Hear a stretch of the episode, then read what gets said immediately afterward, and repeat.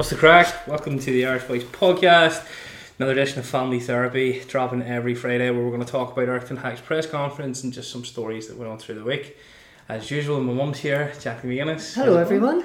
You calmed down after the other night. Mm, Bit animated, boy. yeah. So today, folks, we're going to cover some of the stories that have come out from Erik Ten Hag. Um, well, Erik Ten Hag rumours, I would say, that have been put online by various different media outlets in the tsunami of abuse that seems to have come out after the result against Newcastle. We're going to have a chat about Jim Ratcliffe's influence, uh, money promised for infrastructure at Manchester United, and aging infrastructure, as he described it. Uh, we're going to have a chat about some players and whether they deserve to be at Manchester United or should they be gone, some of the bigger stars, and then, of course, a look ahead towards the Fulham game tomorrow. So, we just seen the backlash there of the press conference, a very animated press conference from Erik Ten Hag, where he basically defended his style of play and he defended his player's character and he said that we wouldn't have beaten Brentford did we not have characters in the dressing room. Do you agree with that, or do you think that's deflection tactics? I think he's deflecting.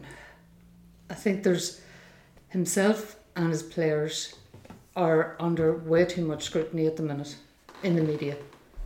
So, understandably, he's going to come out and be positive or throw a positive light, um, especially on the on the players. But in my opinion, they have to stand up and be accountable.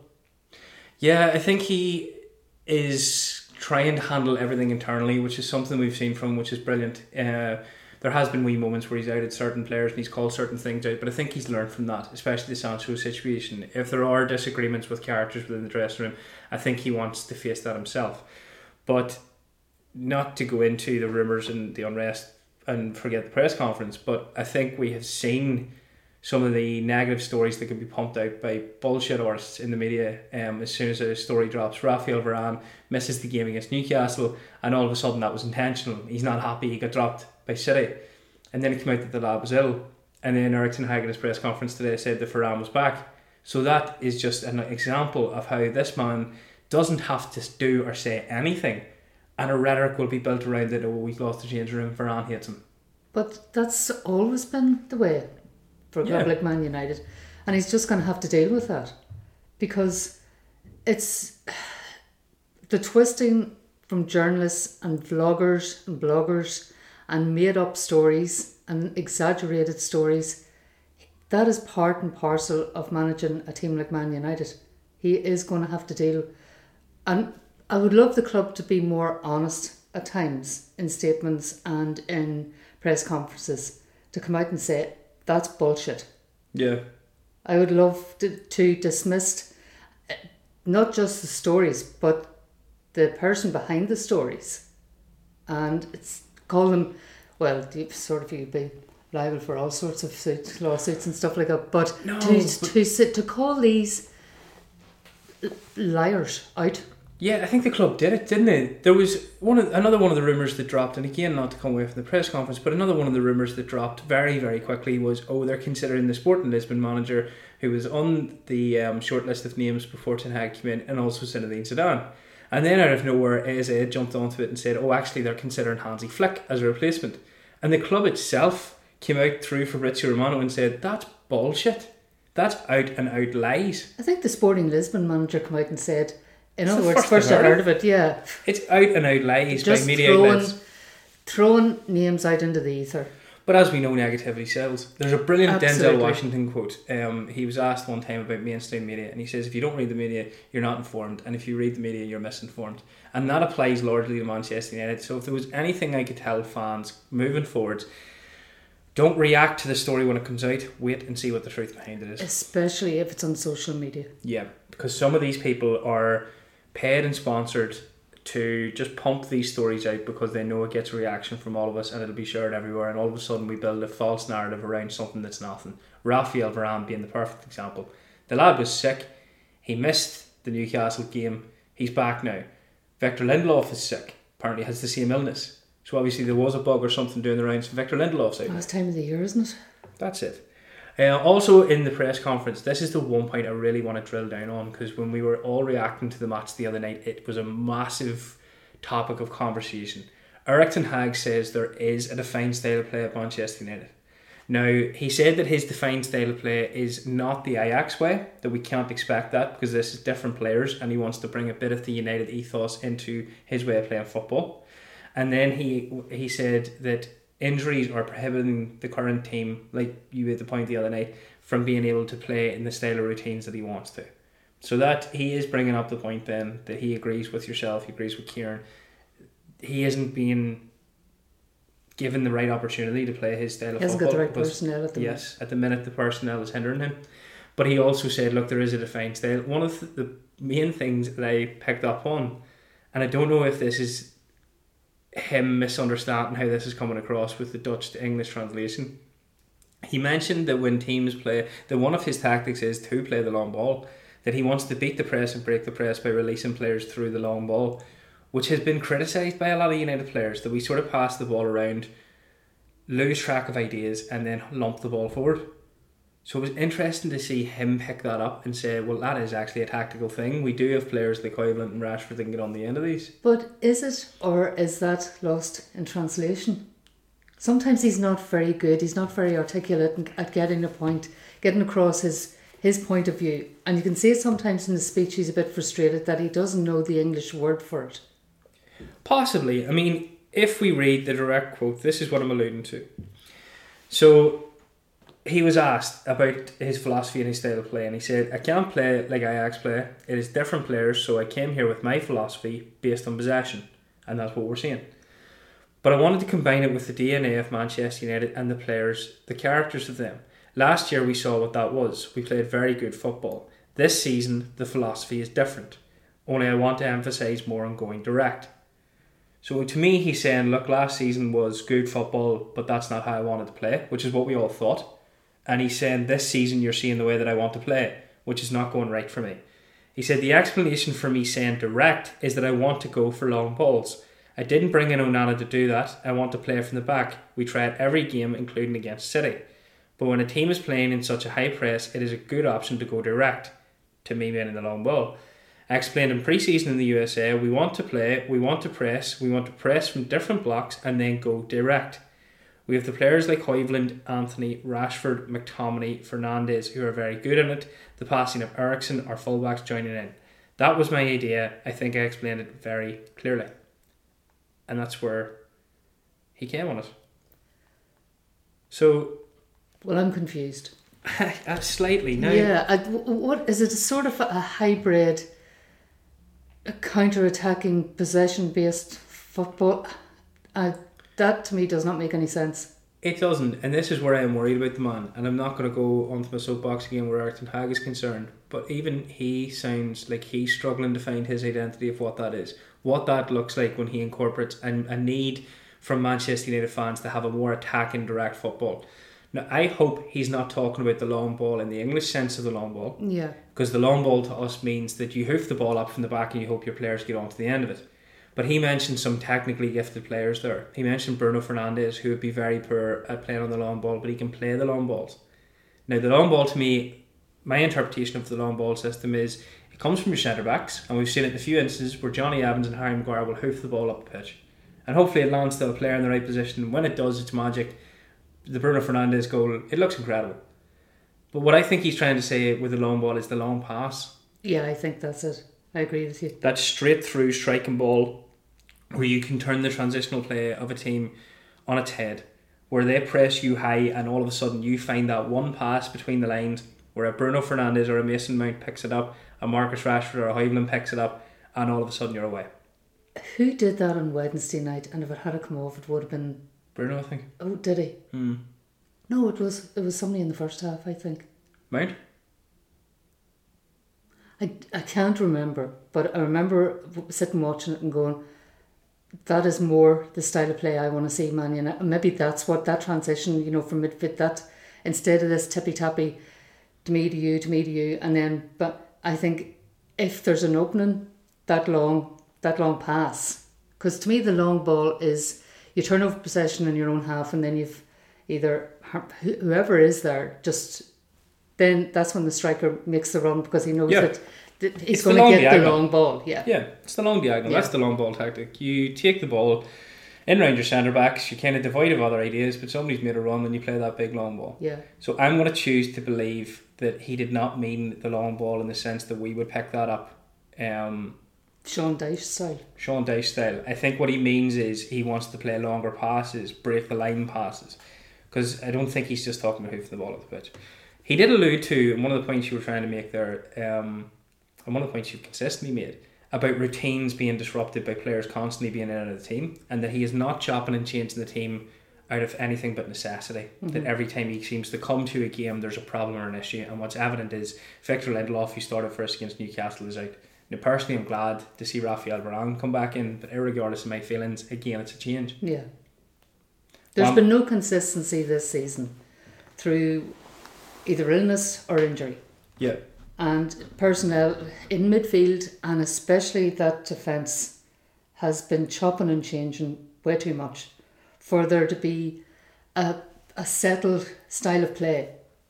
I, I think sometimes I think the man alludes to, right, if I've got the personnel, I have to play the counter attacking game. And yet when I've other personnel, I can play the possession based game. It depends on who is available for selection for on that particular day. Yeah, but one of my criticisms of him in the past was, and it's interesting to see him see this because this is a double edged sword. I wanted Erik Ten Hag to can persist with his style of play. I wanted to see the Manchester United way of playing under Erik Ten Hag, right? And I believe from his words today that I'm seeing it, but it's going wrong. And I think what he's alluding to is last year's football was good football, but I'm not playing that now. Irregardless of who I have available, we are playing with our style and our identity, but it's not working because there's too many changes and I have too many injuries. Yeah. And I think that's what he's alluding to. He hasn't dropped back into the counter attacking sense again this season. He hasn't played counter attacking football this season. What he's done is he has persisted with his style of play in the hope that he can bring the players along with him. The players that maybe don't suit the system can learn how it is. And I suppose to a sense, and it's not nice to think he would take a seasonal hit to see this, but it shows him who, on the pitch, not just in training, cannot cope with this system.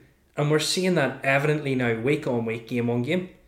And I think that's where he will possibly sit down with Jim Ratcliffe or the possible appointment of Paul Mitchell and say, look, X, Y, and Z can play it.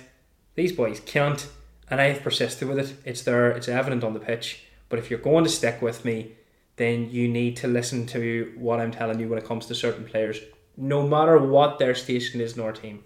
If it's Rashford, if it's Bruno, if it's Casemiro, who's newly signed, if they don't suit it, they need to be replaced. I agree with you. I agree. It doesn't matter what status you are or how many social followers you have.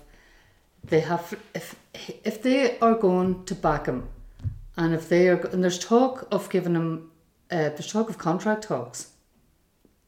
So, but that's they said that's on the back burner until Jim Ratcliffe until this Oh yeah, of course. takeover happens. But if they're going to back him, they have to get rid of the players that can't implement his style of play. And from all accounts, they are backing him. Hmm. So it'll be interesting. I just the current board is backing him. It's interesting to see what happens Yeah. when, and when we say the board, it's such a confusing term to say the board. That, that paints a picture. There's seven or eight people. Murder at in the top. Ireland. It's Murtough and Arnold. Yeah. John Murtough chose him. Arnold came in with Murtough. They obviously have a chemistry and a connection to each other. Arnold has the overall say as the CEO, but on a par with Erik Ten Hag at the minute is John Murtough. And John Murtough appointed Erik Ten Hag and wanted to go for Erik Ten Hag. So he lives and dies by that decision. So I think that John Murtough will persist with Erik Ten Hag in the hope that both can come out trumps and be proven right. Now, I would say his job is the one that's directly under competition, John Murtough's. So again, it's going to be interesting to see what happens with the takeover and if he loses John Murtough, what what the situation looks like after that. I think it's all speculation at this point because we have to wait until Jim Ratcliffe comes in. Totally. And there are uh, reports that it could be the end of this month, and then there are other reports that it could be the end of January. Yeah. It's just you have to wait and see. So I mean, I, I think he, he's conducted himself well in the press conference again, which he usually does. He can't be faulted for that. He's very good in press conferences. Uh, but just to go on to some of the stories that came out this week, one of the ones that I chose to believe in is that he was having one to ones. I think this comes from Neil Custis in the Sun. He's having one to one meetings with his players to try and figure out what they feel is going right and what they feel is going wrong. Do you agree that that needs to happen? Yeah. And I think that's logical. It is in a, it is in a sense, but it, it to me If comes across the- as a bit weak. But if you take the individual out of the collective, you'll get more information. Because you, you will Yeah. have, and you have been in dressing rooms, right? And you've very strong personalities, and you've people that don't say anything. For Yeah. one reason or another, it's their personality. Yeah. Um, so if you can get somebody one to one and get them to open up the way they feel, maybe they're being bullied by the collective.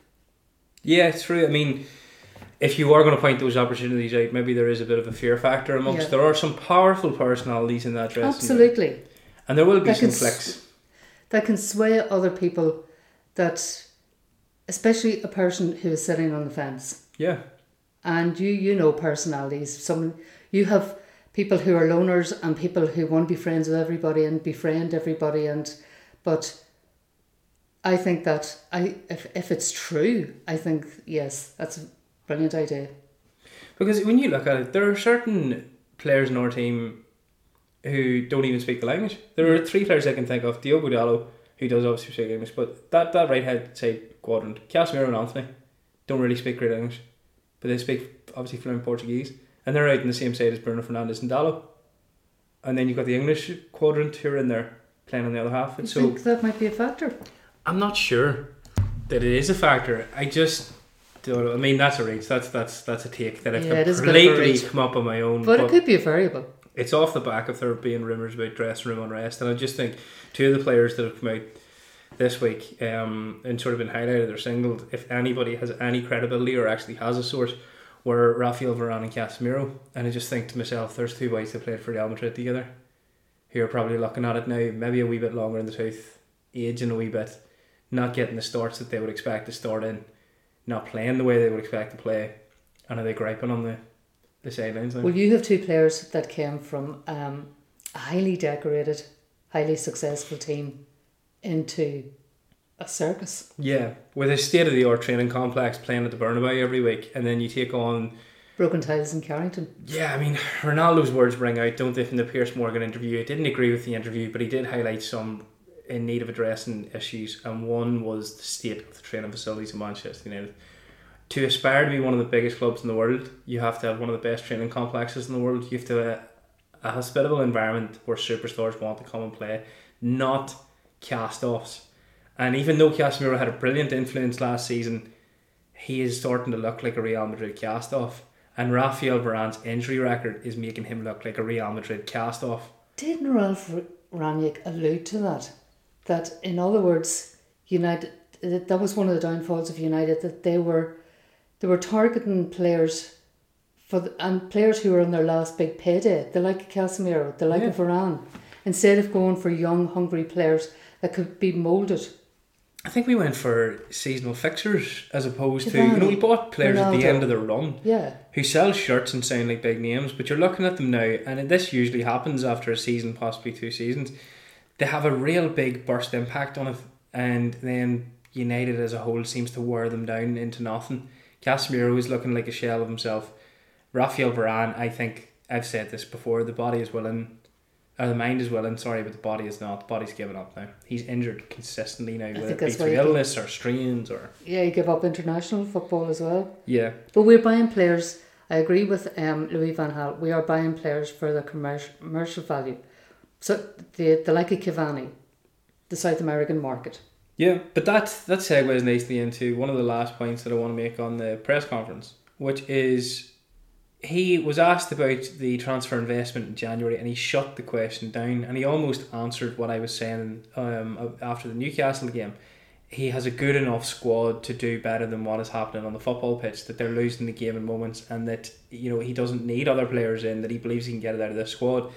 That was my favorite response because that's what I want from him. I hate the narrative that constantly comes out with United fans, spoilt, entitled United fans, where we need to buy in more players, and that's the answer. Where money fixes everything, and if you fire money at players, new players will come in and get it better. And it's not the manager's fault. These players don't want to play for him, and they can only play a certain style of play. I agree with certain points of that to an extent. But it's on him to take this squad and beat Fulham, and it's on him to take this squad over to Denmark and put Copenhagen out. Done the squad as well, Rory. 110. But he has come out and he has addressed everybody's points. He has said this is his style of play. Now everyone turned around and made the narrative to me, oh, he's not playing his style of play because he hasn't got the players. We need to buy players. Players need to come back from injuries. And he said that to a point. But he said this is how he wants to play football. So if he can't get these players playing his style of football, this is where he falls and dies on his sword. Because he's told the press and he's told the world, I'm not hiding behind excuses. This is how I want to play football. If it goes wrong, I'll live with it. So I was glad he came out and he said that. Look, the current squad's good enough. It should be better. It's not better.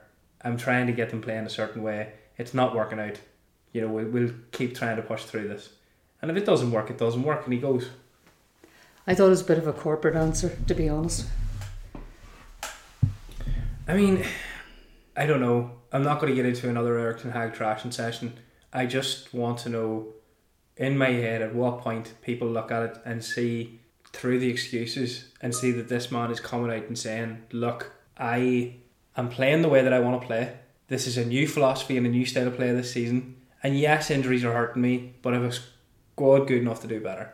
And that's what I took from the press conference. But still, you're saying, "Oh no, that's the corporate answer." He doesn't want to say that. It just sounded that he's he's not putting his players down. He's saying he's a good squad that can compete. It's nothing that we haven't heard before. I mean, And even from other managers, we've heard that corporate answer before. But that's that's the funny thing about football. There's there's two completely different sides of opinion to the exact same words. Erik Ten Hag goes out with the press conference, and your opinion is that he's being forced into that by the board, or he's saying that because he doesn't want to cause any unrest. And I'm looking at it and seeing a moment of honesty from this man that he's saying, yes, there's been injuries, and but this is how I want to play football, and it isn't going right, and I am the man to try and fix that.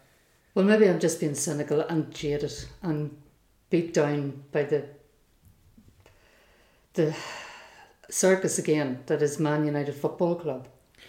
Yeah, and you know what? I I do agree with those who are calling for a bit of stability and for us to trust this manager and stay with this manager. And I can understand where you're coming from. I really can. I just look at a man who described his tactics and his style of play today and opened up and admittedly said, This is how I want to play football. And I watch the performances on the pitch and I think, Oh, if this is how you want to play football and you can't see that that is completely wrong, then I don't know how getting a few defenders back into the team benefits you in any way, shape, or form. We'll just have to wait and see. Yep, it's a time issue. Yeah. We're going to have to wait and see if it changes. But yes, moving on. Jim Ratcliffe, apparently, again, rumours, I don't know how they know this, but it's coming from Sky, who usually don't pump something out unless there's a bit of credibility behind it. Yeah. So uh, Sky are saying that Jim Ratcliffe is willing to commit $250 million or closer to, I think, No, 100 300. 300 If you're talking dollars, 300 million dollars, 245 sterling. to the the aging infrastructure as it's described. Now, this is being picked up two ways by United fans. Some are saying, oh, that's investment in the stadium coming out of his own pocket. I don't think it is. I think the stadium deal is already in progress if what the Glazers' plans were when I last seen them. They had two plans. One was to renovate the stadium and one was to build a new stadium. The blueprints have been drawn up for both, but they didn't pursue either project because they were looking for external investment. I don't think that's what that money's for. I think that 245 million is to address other issues. Carrington being one of the main ones. Yes, we need a new stadium, and that's brilliant. But a new stadium benefits us as fans and benefits the outlook of the club and the commercialism of the football club. If you want to fix the on-field issues and you're coming in to look after football and operations, are you not spending 245 million to redo the uh, issue that Ronaldo pointed out that Carrington is an aging, back in the past historic complex? Well, we'll strip it back. Jim Ratcliffe is a businessman. There He was is. talk about him wanting to expand the capacity at Old Trafford. He wants it a 90,000 seater stadium. Okay. So, what the the article that I read, and I cannot remember the journalist's name, but said that that money, that extra money, is coming from his personal wealth. Now, if you have a ninety thousand seater stadium, that's more revenue. So you're putting money in to get money out of it. Yeah, I get that. But how can you talk about extensions on a stadium that needs to be reconstructed and rebuilt? We- Old Trafford is a shell of its former self. It stands out as a sore thumb, as an outdated relic of 1990s football. And that was the last time I can remember an extension being built at Manchester United. And I remember having the videotape on VHS that you bought me one year and watching it. And they were talking about the construction of, I can't remember which stand it was. Was it the Alex Ferguson stand? And they were building that new tin roof and stuff over it. And that was grand and it was brilliant back then. That's the last time that Old. Trafford was touched. So how can he talk about pumping 245 if this is what's happening? How can he talk about pumping 245 million pounds into extending a stadium that either needs to be moved and shifted and rebuilt somewhere else or go under a serious construction project whereby we'd have to play somewhere else? again, Ratcliffe is a businessman and a very astute businessman. He would have dotted the I's, crossed the T's. He would, first of all, before he committed to anything, talk to architect, talk to engineers. Can this be done? How much it's going to take? See, if that is the case, then I'm disheartened by that. I thought when they talked about infrastructure, they were talking about training facilities and they were talking about maybe revamping and remodernising a few of our campuses and complexes when it comes to youth teams and, and the first team. If it's a 245 million upfront investment to secure a loan to build a new stadium, then what the fuck does that do to the on field problems? Absolutely nothing. So again, I'm disheartened by that. That's that's irrelevant. There's the no stadium return. is not an issue to be addressed immediately. It's an issue. It needs fixing. But oh my god, there's so much more to do before you go and try and grab more cash in over the years by building a bigger stadium. Well, that again is just me being cynical. It maybe is something entirely different. But there's no return in a training. Well, I thought that's why he was taking it out of his personal finance. Ineos probably wouldn't spend the money on it because Ineos would look for the return on investment. Okay, we'll front you the money or we'll take on the loan from the new Old Trafford, but when the new Old Trafford gets built, you're putting a few bars and restaurants in there. Ineos's name is going in each one of those bars and restaurants, and we want a certain percentage of the commercial profits that come off Old Trafford pumped back into our club. And that's the way a business invests. But why does he need to raise his own personal capital then? I would have no is idea. he trying to keep the debt away from the football club for the new stadium, or to me, he was taking two hundred and forty-five million and basically gifting it to Manchester United to build new training facilities and to build up the structures that we Mm. need. Because it it was just a funny wording. yeah. Comes out from Sky and it doesn't say two hundred and forty-five million to build into the stadium. It was to build into the infrastructure of Manchester United. I thought that was going to be delegated funds pumped out for training. Could be. It, it, could, it could be, but the.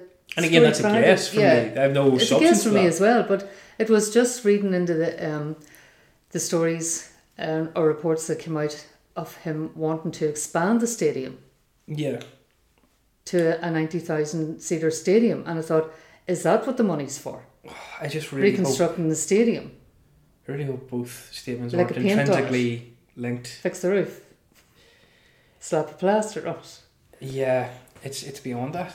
If that was the only problems at Old Trafford, the Glazers would have fixed it. I truly believe that.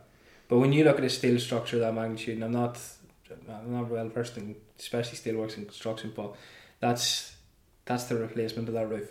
That's serious, heavy investment into that. And why would you invest in the repairs at Old Trafford if you're planning to build a new stadium or revamp Old Trafford anyway? But I don't think they're going to build a new stadium. I think they're going to reconstruct Old Trafford. Hopefully, I would like to preserve the history of Old Trafford. I'm not one for moving the new stadium to a new place, so really, Mm. I'm really not. It means playing away from the stadium for a period, but I would rather have that and then move back in so that I could take the likes of my Fia or people can take their kids over and you can say you have that. I know it's a sad, sentimental thought, but you have That's that theatre nice. like. I was there to watch Manchester United. Now you're It's here to watch Manchester United. Your kids will come to watch Manchester United, and it's Old Trafford. It's the theatre of dreams. It's where I iconic. grew up watching these iconic players play. Yeah. I don't want to start a new legacy elsewhere. I've never been a fan of that. Well, I think that would appease most fans if a new st- if they could reconstruct Old Trafford in Huge some project. capacity. Yeah, oh, absolutely. But if you have the right people that know what they're doing, Where do you think we would play? Do you think there's that much animosity now between like if you cast your mind back maybe ten years ago, it wouldn't have been unfathomable for us to play at Man City Stadium. Mm. Correct me if But I'm now, wrong. is there that much animosity Liverpool the- a hit on capacity with the work that they're doing at Anfield? Aren't they building a new stand? I don't pay enough attention to them to even have a guess at that. Well, neither do I really, but you know, it's just a throw in there. Yeah, it's an interesting concept. Like we could withdraw, like do it in stages. Yes, We did that before in the one that I'm thinking about where we closed that stand. I can't remember which stand it is, but I remember it so Bobby clearly. Charlton stand. Do you remember we used to get those VHSs and it was like the seasonal review, and it just had everything crammed into you know one. you have a memory like an elephant? You really do, do. yeah. Back to VHS. Yeah, I, I can remember that. It was like five, six. I used to look forward to that every year. And on one of them, I can remember the reconstruction back in the nineties of a. a Have you still got stadium. that Pa- I know I've got the treble one. on VHS? I think so. That'd be worth a fortune. Think so. Mm. Must actually. I've got the. I used to have all the seasonal reviews, but I don't anymore. Um. So yes, Jim Ratcliffe. Not just pumping that money in, but apparently Jim Ratcliffe wants to come in with this structure of Paul Mitchell and Brailsford and also LeBlanc is being mentioned. Now, to put this in context, Jim Ratcliffe would assume the role that Joel Glazer has the minute. We would assume again that Glazer uh, will remain on and Jim Ratcliffe will remain on, and they in the hierarchy guys will be the owners. Then directly underneath those, you would have the CEO for the football club, which apparently is going to be David Brailsford. Then there's talks of them appointing a CFO in terms of LeBlanc. Now LeBlanc is a former financier who worked with PSG and apparently his specialism is that he's very good at structuring debt and he's very good at taking the commercial side of things and making it work to the best of its abilities when it comes to club transfers, investment and being able to free up capital. Basically that we never end ourselves end up in the situation that happened in the summer where we're tied because we completely goosed ourselves in financial fair play. Then underneath those two, they're proposing that we have the manager, Erik Ten Hag or otherwise, and Paul Mitchell. That's the rumours that are here at the minute. Now, where Murtough fits into that, I have no idea. And what happens to Arnold, I have no idea. No, I'd say they're out. I personally think in this structure, there is no Brailsford and it's Arnold. Because isn't Brailsford in charge of Nice? Doesn't he look after the sporting side and He investments was, for it? I think. Yeah. And it didn't really work out for the No, lad, it did it? did not. It was an absolute disaster. But hopefully Jim Ratcliffe will have learned from that. Do you think learn from it in the sense that he keeps? I look. Keep him away There are knives out within certain sectors of the Manchester United fan space for Arnold and Murtough. Now, I think if you bring in Paul Mitchell, Murtough has to go. I don't ever see it working with two directors of football. No, it can't work. It can't work. It can't.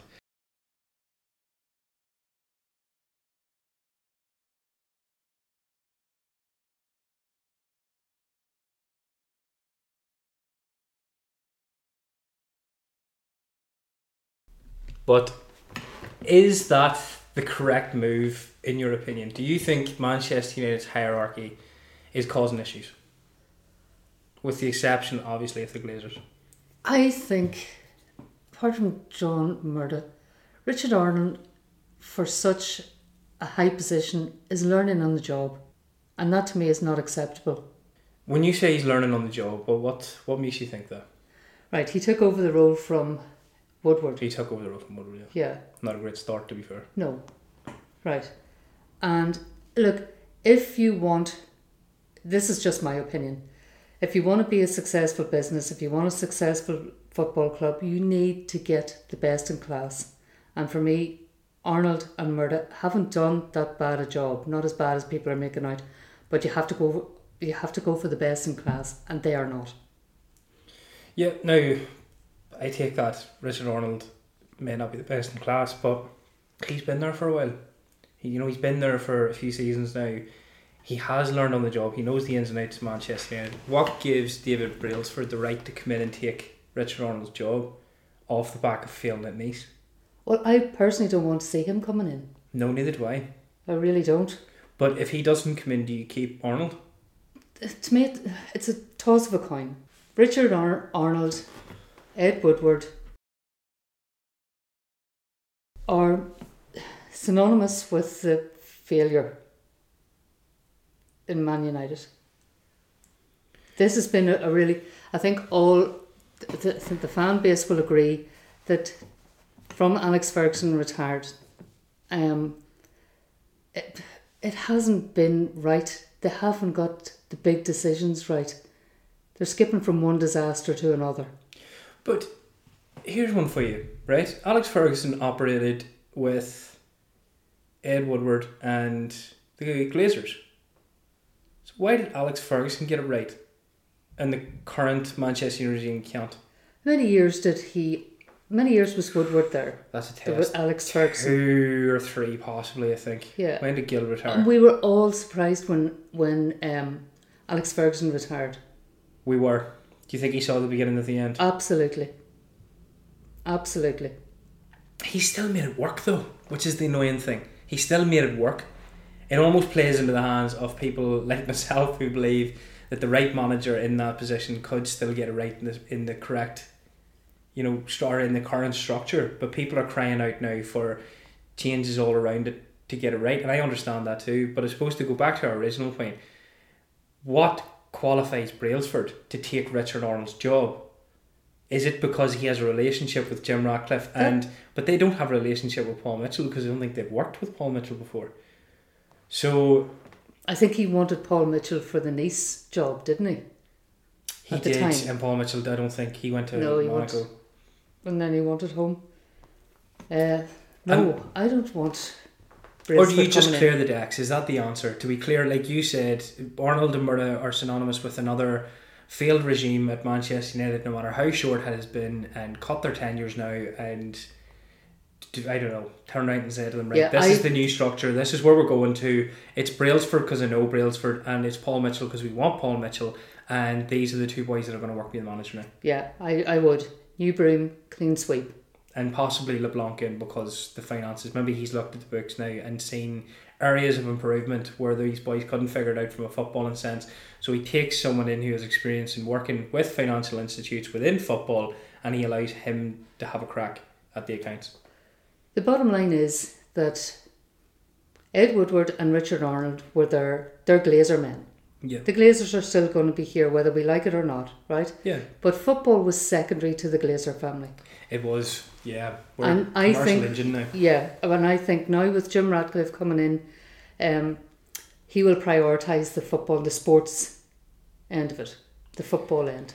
Louis van Gaal came out very publicly when Erik Ten Hag was taking this job and said that he shouldn't go to Manchester United. They're a commercial club. He should go to a football club. Yeah, Ralf Rangnick, when he was there, described the issues as in need of open heart surgery. There needs to be 10 players into this football team, and what's going on off the pitch is as much a factor as what's going on on the pitch.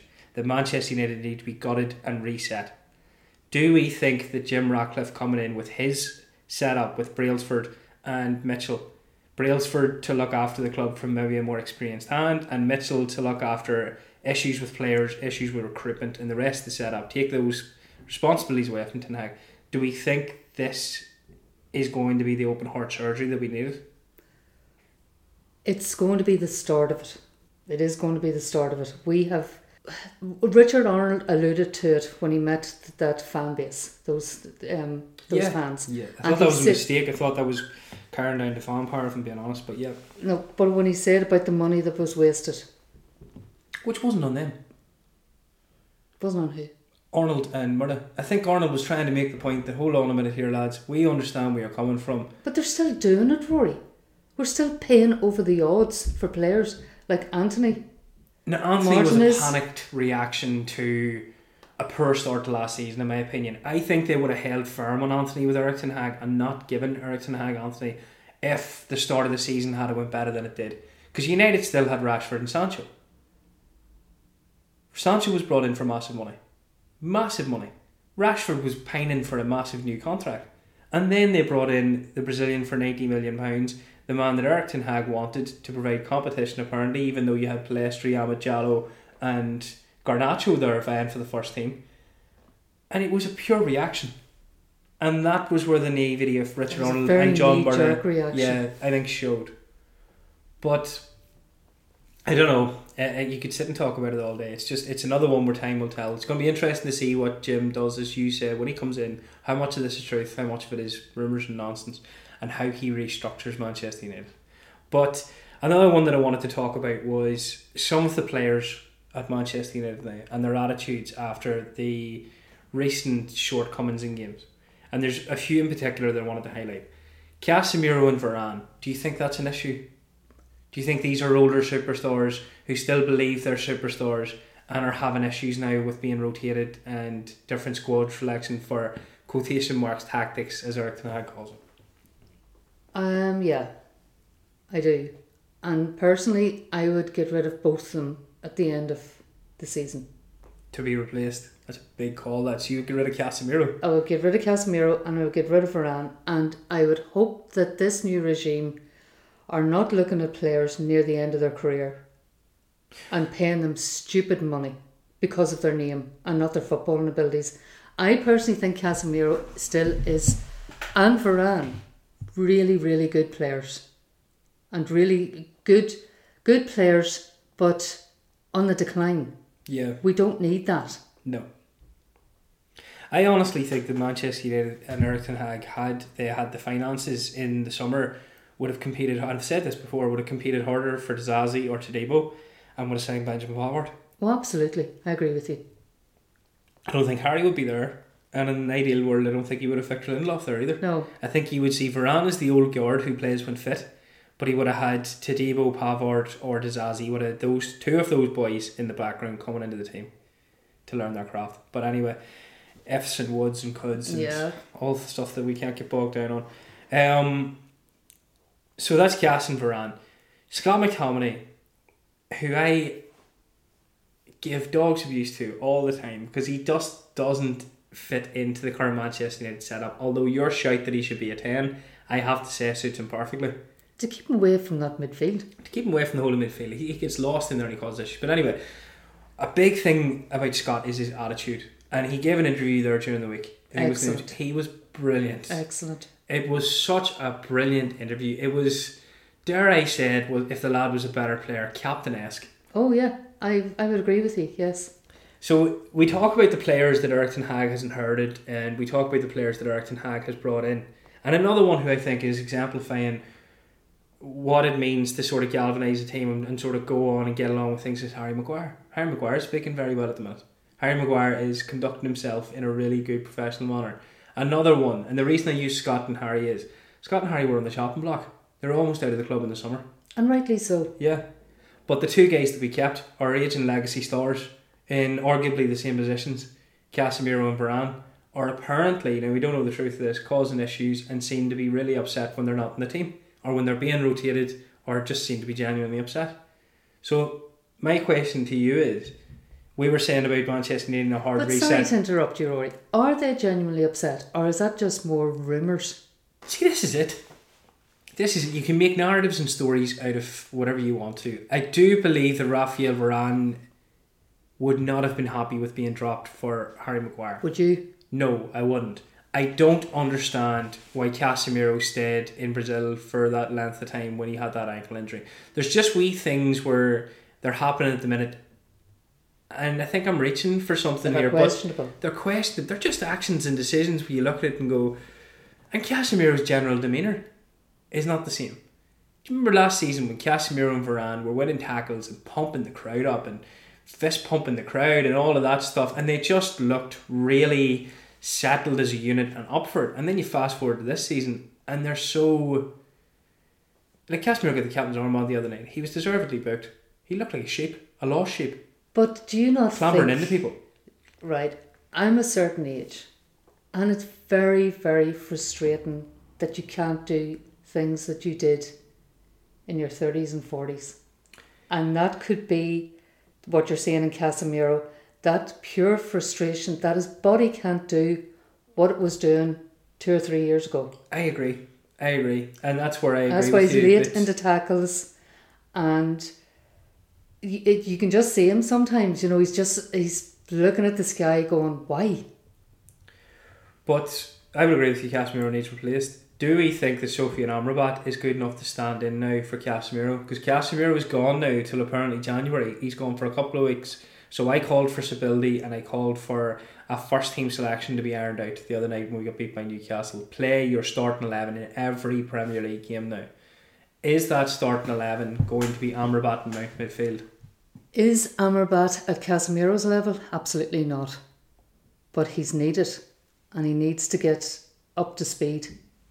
But He's was, still playing like he's playing in Serie A. He's so needless fouls and he also rushing about. He's slow on the ball. yeah, but he, he also apparently has a back injury that needs to be um, But this is another Needs to be narrative and another nonsense excuse that Manchester United seem to be the only culprits of. Oh, he's only playing poorly because he's still injured. Then why the fuck's he on the pitch? who else is there?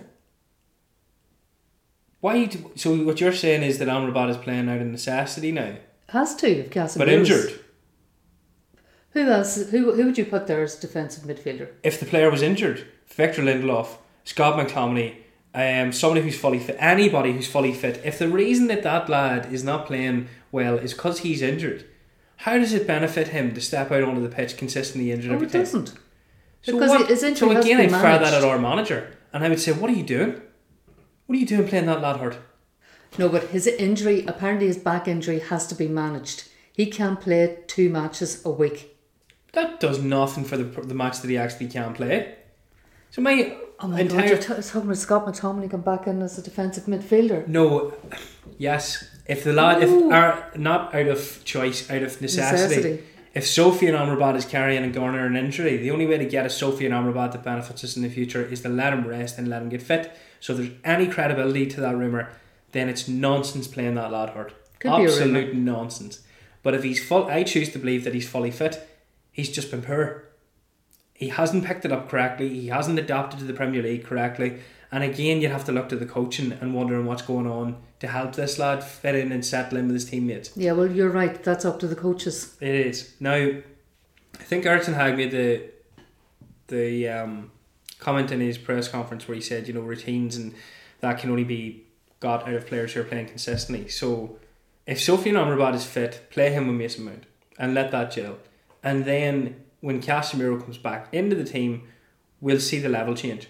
Is Casemiro really that much above of Sofyan Amrabat now? Because from what I've seen, both are poor Yeah, at the minute for different reasons. in the current setup, both are poor.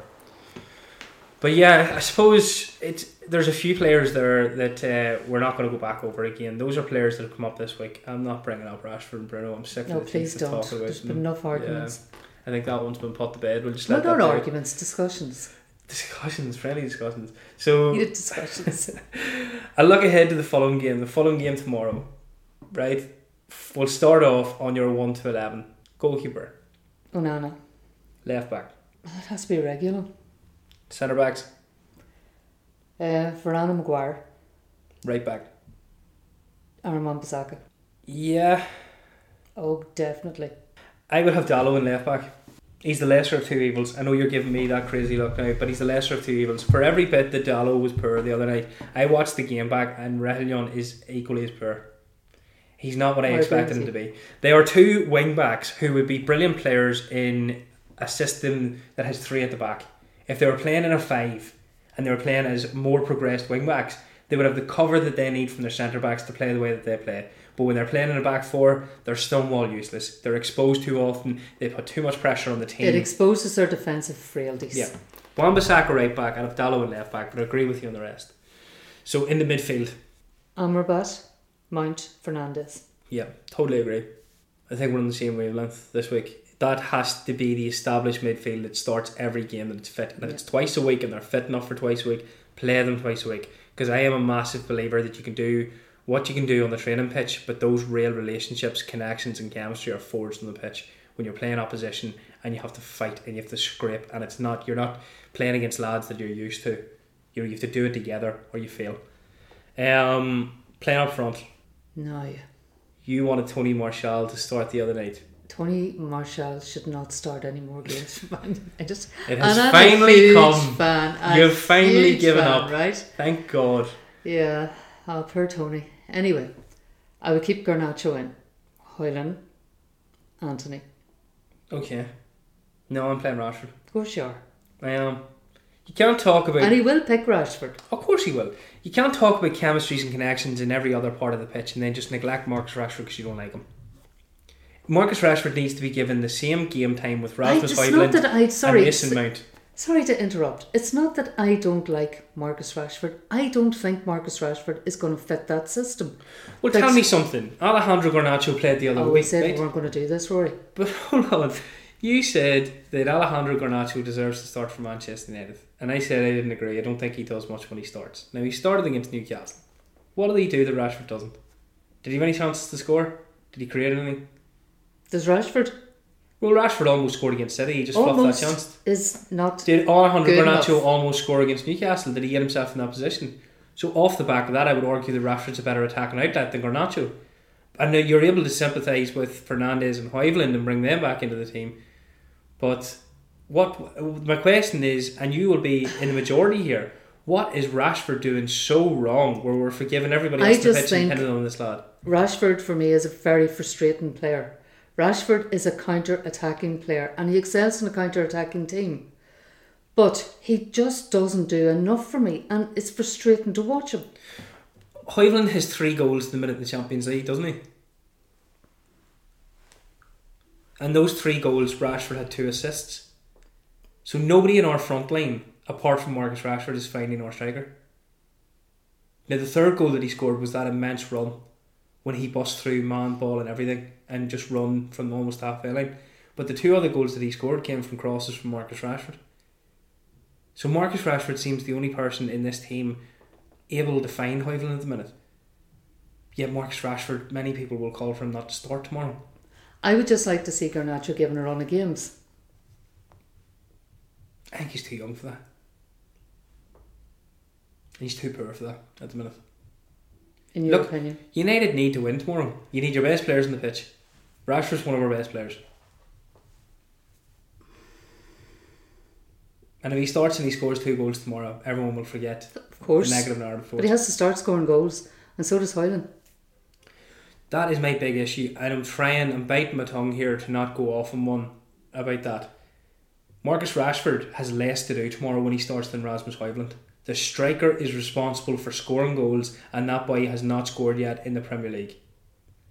So this narrative where the left winger has it all to do, not having it. If it's Garnacho, if it's Rashford, if it's Antony, if it's Pellistri, Højlund has got to start scoring because that's what he's in the team for. Now he's very, very young, and it's unfair to set such expectations to the lad. Nobody's a striker. But he was chosen as the striker, and he was the lad we spent the money on. He has to start Scoring. Agree with you. And if he doesn't start scoring, we're completely goosed because the alternative to Højlund has me feeling the same way that I feel the, the alternative to Rashford. Yeah. Anthony Martial will offer us nothing. That is seen when he starts games. I don't think Garnacho offers us anything. And I can understand where they're big players and where big personalities. It's a big call, Højlund out of the team or whatever. You can't because there's nobody to back him up. He just needs to start scoring.